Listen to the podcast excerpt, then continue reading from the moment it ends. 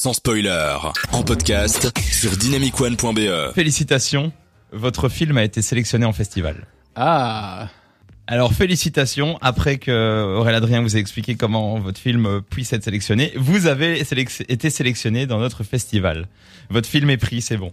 Ah pardon, non, euh, excusez-moi, il y a une erreur. En fait, il y, y a eu un problème d'administration. Voilà. Bref, vous n'avez pas été sélectionné, mais en tout cas, votre offre n'a peut-être pas été prise pour cette année dans festival, dans ce festival, mais vous pouvez retenter votre chance l'année prochaine.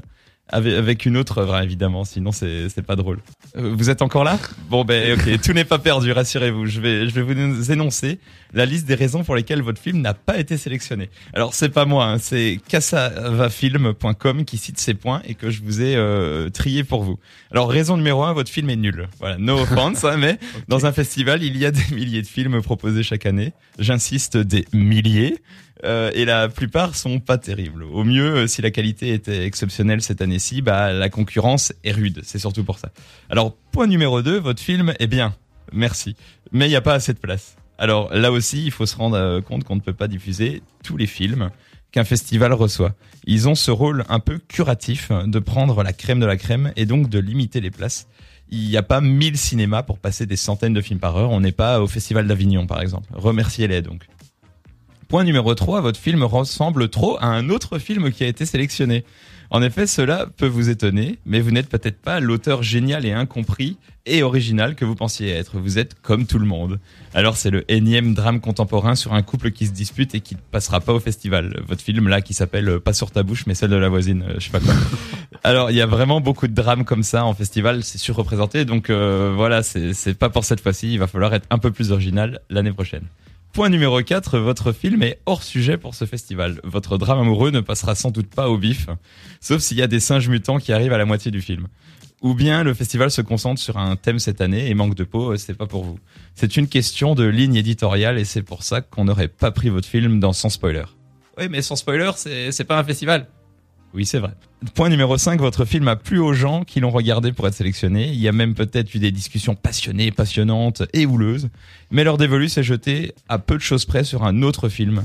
Et vous étiez à ça que votre film soit sélectionné. Mais voilà, ils ont discuté entre le, votre film et un autre et c'est passé sur l'autre. Si vous saviez le nombre de chroniqueurs qu'on a refusé dans Sans Spoiler, par exemple, de cette manière-là. Oui, non, mais je veux Aurel. Non, non, mais je le veux pas. Ah. Point numéro...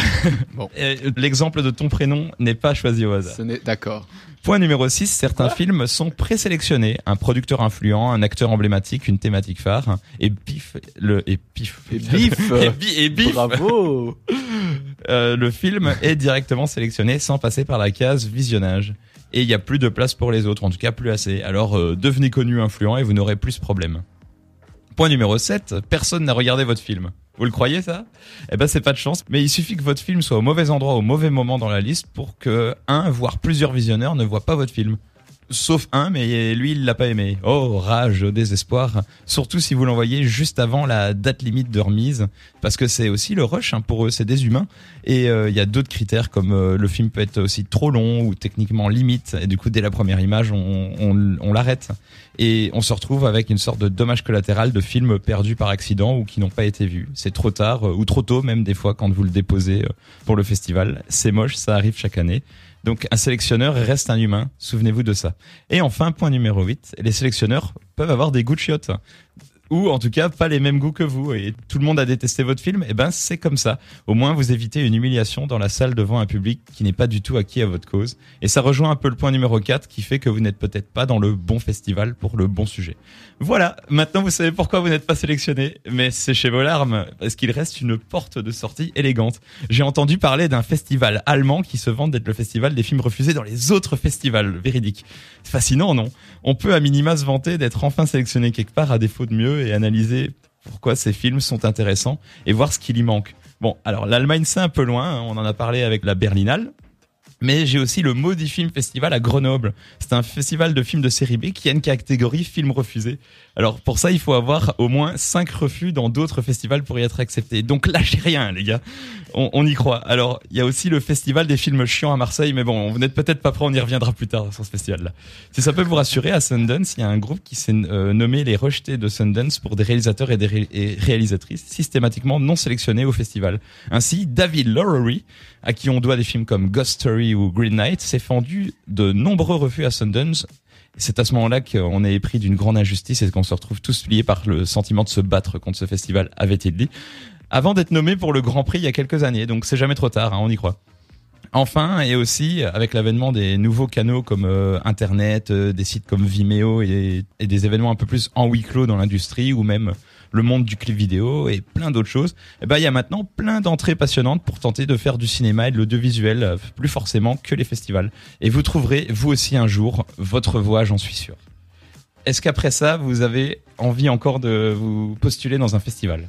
Mais là, je me dis que du coup, tous les films que j'ai refusés au BSFF pourraient peut-être, euh, on aurait peut-être dû leur envoyer un petit mail. N'oubliez pas qu'il existe des alternatives comme à Grenoble. c'est ça, le maudit film festival. Moi, ça m'a fasciné quand j'ai appris ce truc-là. Je connaissais pas du tout ces festivals-là de, de, films rejetés. C'est un peu comme les Razzie Awards, quoi. C'est les Razzie Awards, ouais. mais version festival, quoi. Et je suis sûr que quand tu vas à cette séance-là, mais tu peux au minimum pas être déçu. C'est un peu comme au bif, tu vois, même si le truc est mauvais. Ah, mais là, tu t'attends, à, tu t'attends à quelque chose, quoi. Oui, c'est ça. Tu t'attends à être déçu, c'est bien.